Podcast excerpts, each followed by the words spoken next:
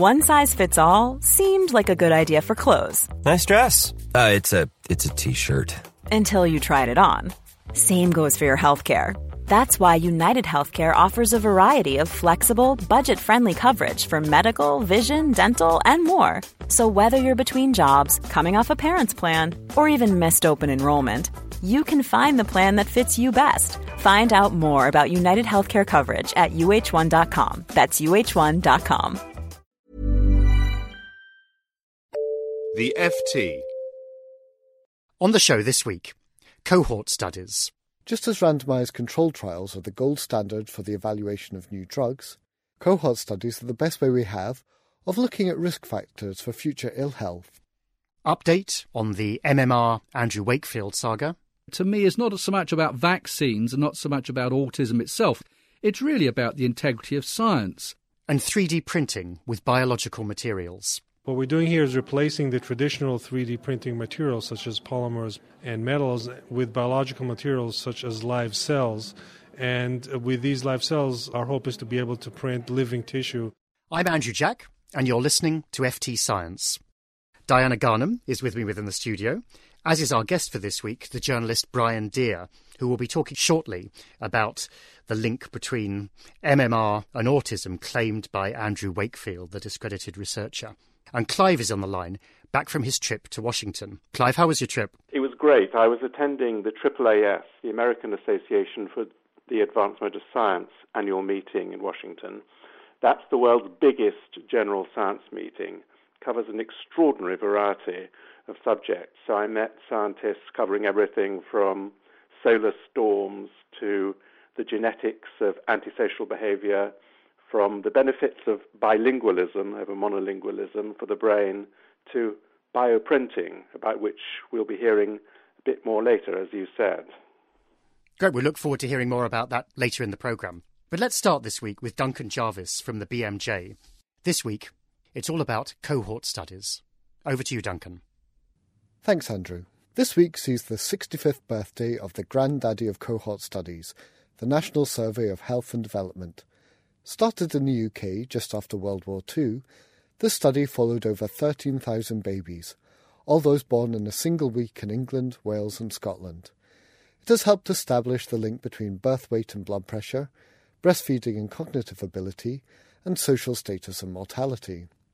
Just as randomized controlled trials are the gold standard for the evaluation of new drugs, cohort studies are the best way we have of looking at risk factors for future ill health. So we collect information as they live, what they do in their daily lives, and then we link this information to things like uh, stroke, Parkinson's disease, heart disease, whatever you're interested in.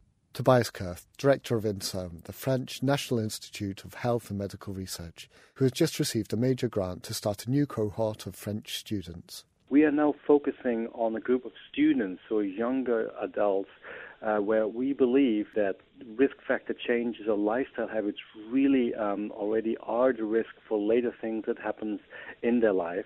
It's a very challenging uh, group of people to study, obviously, because they're, they're not stable in terms of the location.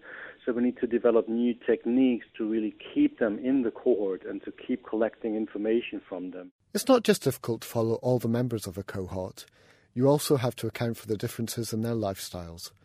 A whole branch of statistics and epidemiology has grown up around making the results of these trials as valuable as possible. And, when they work, they are invaluable.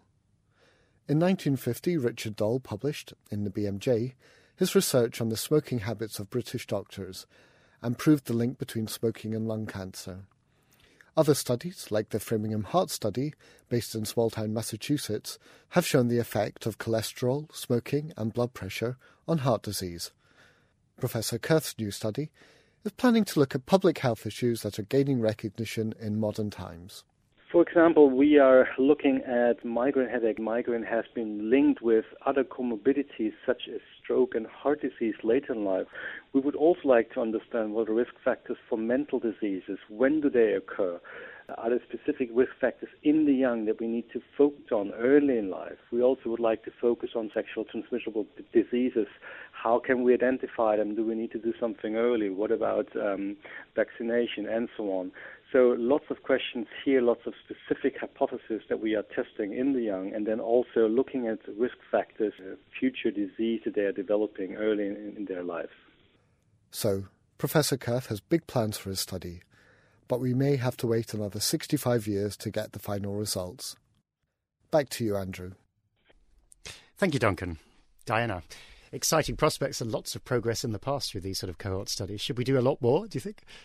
We get mixed messages. Can I ask a really layman's question here, though? Does it matter how big they are and how long they're conducted for to really make the results meaningful? Because I hear a lot about cohort studies, and then five, ten years later, I cease to hear about them anymore. And I remember one of 80 year old women that faded out as they didn't survive. There's an awful lot of cohort studies going on, but do they really complete and produce good data? I guess obviously something like the Framingham study in the US was extraordinarily important in understanding the link between heart disease and lifestyle and diet and so on. But uh, there's probably an awful lot where there are so many confounding factors and the difficulty of, of following large populations over long periods, of course. Just physically tracing them as they move and so on must be very difficult. Any thoughts, Clive? Well, I'm just wondering whether the real contemporary form of a cohort study is this, something like the UK Biobank which I'm taking part in, where half a million middle aged adults are being followed and all sorts of lifestyle, environmental factors are being traced, as well as their genetics. I mean, I think that's the way cohort studies are going. And I'm not sure this French study, without knowing much more about it, almost sounds old fashioned, doesn't it? What do you think, Brian? I mean, do you think it's desirable that more people should, in principle, participate in those sorts of long term medical oh, studies? for sure. The more the merrier. I suppose one of the issues is that um, as time goes on, methodologies improve and questions change, and you can't actually go back to the beginning and alter the way you've constructed the study. So I suppose with the passage of time, quite a lot of these studies come to be looked at in a different light and uh, cease to have their usefulness. But as you say, many have proved to be extremely useful. Let's move maybe, Brian, now to, to the second segment of, of the programme and discuss your extraordinary reporting over the last few years, which exposed the bogus claimed link between MMR vaccines and autism and the publication of those claims by Andrew Wakefield. When you started digging into this whole story, did you expect it to grow up into something so big? No, people keep asking me that question. I've just come back from Toronto where I was there for five days and people ask me that question one after another. No, it was just a routine assignment in the beginning. It was just uh, to look at a, the issue. There was a television program coming out at the time. This was way back in late 2003, and I had absolutely no idea where the story was going to lead. But uh, just reading Wakefield's research at face value, I could see there was something wrong with it. And if you compare the reaction in the UK, but also in North America, how different and how oh, lively? Times have changed. In the UK, I think people basically take the attitude that uh, the doctor behind this research, Andrew Wakefield, is uh, is reputationally dead. Uh, last year, avid consumers of Science News might recall that he was found guilty of a whole raft of charges by the General Medical Council, and he's not appealed that decision. North America, in the United States, Canada, and also in uh, other English-speaking countries, and also now parts of Europe, it's very much a live subject, and uh, the scare rages on in those countries. And apart from the scientific controversy and the general perception, the frustrations, the desire, obviously, for parents with autistic children to want to find some sort of cause to blame, some sort of factor. What do you think are the broader lessons to come out of this whole saga? Well, for me, I've always thought that the MMR issue and the uh, discovery that uh, the work was fraudulent. Just last month, the BMJ editorial board declared the uh, work not just to be false, but to be fraudulent the, the lesson is really, uh, to me, is not so much about vaccines and not so much about autism itself, although I take a great interest in those subjects. It's really about the integrity of science. And I think quite controversially, I take the view that um, this tells us that scientists cannot simply be assumed to be telling the truth. When you think about it, athletes taking part in the Olympic Games will be subject to random drug testing. If you eat food in a restaurant, that restaurant is subject to random tests for food hygiene. Hospitals, schools, they're all subject to random investigations by regulators to ensure that what's going on there is to the required standard and the public public is protected.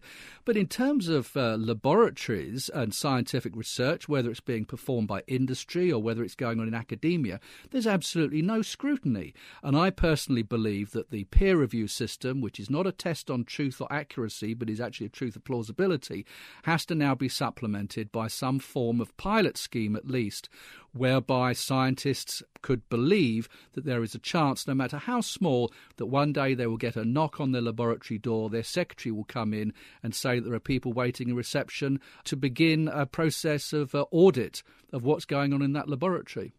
Diana, what do you think? How on earth do you tackle when there is apparently fraud in scientific findings, for example? Who should pick up on that? I think there are a mixture of responsibilities here. I think there's the employer, your colleagues, your co authors, funders, all of them have or should have procedures in place that you know monitor the outputs of the research. But i think there's also two issues. There's telling the truth on your research but also whether it's an area of your expertise. And it seems that for me andrew wakefield crossed over on both of those and one of my other concerns is that a lot of scientists are seen to be experts in fields in which they don't have the expertise as well. So there's a wider issue here about the personal responsibility and personal professionalism of scientists as well as all the people who are employing or funding them. Clive, of course, we have a so called Committee for Publication Ethics. We have ethics committees, although the trend at the moment in the UK is trying to peel back some of the red tape to accelerate clinical trials, isn't it? How do you think we need to find a new balance? I think the balance needs still to leave room for the lone maverick. Now, someone who perhaps is telling the scientific truth and is not hasn't got the conflicts of interest that Brian Deer showed that Andrew Wakefield had. I mean, I always think back to the mad cow disease of the late 1980s when one or two scientists, microbiologists said, "Hey, this could cause human brain disease." And the scientific establishment scorned them. They turned out to be true in the form of variant CJD. Uh, Brian, I don't know how you think we can keep that sort of work going while excluding people like Andrew Wakefield. I think, Clive, both yourself and Diana, really, uh, with, with great respect, are in a sense talking the language of some years ago. Uh, no one ever suggested that, uh, that Maverick should be prevented from expressing their views. And we've also, for years, heard people talk about the need for better standards and for colleagues to take more interest and for employers to scrutinise research coming out of their institutions. The issue of Andrew Wakefield wasn't about a Maverick. Ultimately, the issue was that he was making up his research. I think we've now reached the time where these kind of general exhortations and, if you like, old boy chat and, and debate about mavericks and such things are of the past. And we have to say, well, what does this work tell us about the integrity of science? If you could get away with making up studies on something as high profile as vaccine safety affecting children's health throughout the world, what else is going on in, in laboratories uh, around the world that is not being scrutinised? Because I think Andrew Wakefield was working in a culture and he understood that that culture would allow him to do certain things. And I think uh, there's a lot of other people doing it as well, and it needs to be dealt with. Brian, thanks very much. So, from one form of perhaps creating something out of nothing to, to another entirely different one 3D printing. Clive, you spoke to Hod Lipson from Cornell University about this exciting research. It was one of the most interesting sessions I went to, and we actually saw Professor Hod Lipson making an ear as he was talking. It wasn't actually a, a biological ear, but it was to show what you could do. So afterwards, I started off by asking him to explain more about what 3D printing actually involves when it's applied to biology. 3D printing in general is a fascinating technology that's been taking off in the last couple of years, and that's the ability to fabricate three dimensional objects by depositing material layer by layer and gradually creating a you know, physical construct. What we're doing here is replacing the traditional 3D printing materials such as polymers and metals with biological materials such as live cells. And with these live cells, our hope is to be able to print living tissue ready for implant. Which cells and which tissues are you working with? with collaborators, Larry Bonassar and Jonathan Butcher at Cornell University, we're trying to explore a number of different tissues. We're starting with relatively amorphous uh, tissues such as cartilage and bone in order to make things like uh, a meniscus for a knee, an ear, the cartilage in an ear for uh, reconstructive um, medicine, and heart valves. So let's think how this would work in practice. And I know you're nowhere near clinical trials yet, you've just done some animal work. Say I needed a new knee. You'd take some cartilage cells or other stem cells from me, you'd grow up some new cells, and you'd put them into a cartridge and print them in the shape of a knee. How, how would it all hold together? I mean, because there's no scaffold. That's right. So part of the challenge is to create an ink where the c- cells uh, live in, and that ink should be soft enough that it can be printed with, some fluid enough it can be printed with, and yet uh, structural enough that it can hold the shape of the target uh, object. So finding that balance is part of the challenge. It also has to be compatible with the cells and so forth. So the way this would work is that you'd have to donate some original cells. These cells will be cultured, put into this special ink, and then printed according to a electronic blueprint derived from a CT scan or an MRI scan. And then you have this shape. Presumably, you need to incubate it in some way because you're not laying down the collagen, which is the main material in knee cartilage. Exactly. So once the once the construct is printed, and depending on, on what biological cells uh, are there exactly, but if it was cartilage, for example, you would need to incubate it for a while in special conditions, show that uh, the the cells uh, proliferate, they produce the intracellular uh, matrix, and after uh, a while, perhaps uh, a few weeks or a few months, it might be ready for implantation.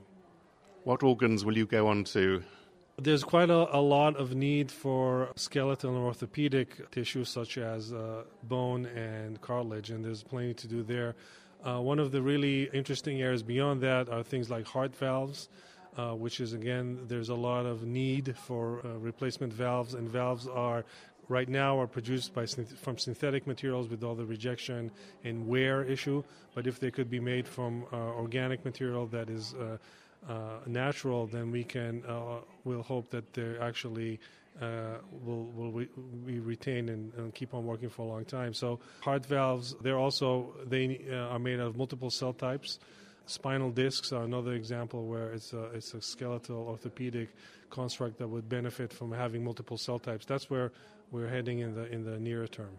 So you'd have a few cartridges for the different cell types and lay them down in turn Exactly. Actually, we're looking at laying them, them down in parallel because the cells are arranged in a complex, intertwined structure that you have to put all the cells simultaneously, layer by layer, in order to obtain the target structure. But that's basically the process that uh, would take place. So, Clive, you actually saw this 3D ear being created in front of your eyes, did you? Yes. Now, as I say, they weren't doing it with living cells. It was slightly a fake, but it was still absolutely amazing seeing this printer, like an inkjet printer, but working in 3D, whirring around and building up a very convincing human ear. You could pick it up afterwards? You could, yes. And I mean, it reminded me of the picture of the human ear on the back of a mouse. Do you remember? Which a lot of people use a cautionary tale about science going too far, but of course this won't go on to a mouse. When it's perfected, it'll go on to a human. Certainly, a sort of area of research is difficult to be entirely fraudulent in. At least you can see the result, but uh, I guess could be an awful lot of years before it's actually turned into clinical application. Well, you know, when you ask a researcher how long it's going to be, the standard answer is five to ten years. And that's what these people are saying five to ten years before it reaches the clinic. And if you pick up the fraud issue, then the the danger will come in if they make an overclaim on the safety and the longevity of it and the cost and those sorts of aspects as part of their research, rather than being able to do it. Yes, it'll need to be carefully monitored. And as you say, I mean, the people I saw AAAS are bona fide top university researchers. But this is an area where there could be scope for charlatans overselling. Yes, I agree. A question of ear no evil, I suppose. So that's all we have time for today. All that's left for me is to thank my guests and contributors, Brian and Diana in the studio, Duncan Jarvies from the BMJ, and Clive on the phone. FT Science is produced by LJ Filotrani. I'm Andrew Jack. Goodbye. For more downloads, go to ft.com forward slash podcasts. Mom deserves the best, and there's no better place to shop for Mother's Day than Whole Foods Market. They're your destination for unbeatable savings, from premium gifts to show-stopping flowers and irresistible desserts. Start by saving 33% with Prime on all body care and candles. Then get a 15-stem bunch of tulips for just $9.99 each with Prime. Round out Mom's menu with festive rosé, irresistible berry chantilly cake, and more special treats. Come celebrate Mother's Day at Whole Foods Market. When you make decisions for your company, you look for the no-brainers. And if you have a lot of mailing to do, stamps.com is the ultimate no-brainer. It streamlines your processes to make your business more efficient, which makes you less busy. Mail checks, invoices, legal documents, and everything you need to keep your business running with stamps.com. Seamlessly connect with every major marketplace and shopping cart. Schedule package pickups and see your cheapest and fastest shipping options from different carriers. With rates up to 89% off USPS and UPS rates. And with the Stamps.com mobile app, you can take care of mailing and shipping wherever you are. Make the same no-brainer decision as over 1 million other businesses with Stamps.com. Sign up with code PROGRAM for a four-week trial, plus free postage and a free digital scale. No long-term commitments or contracts. That's stamps.com. Code program.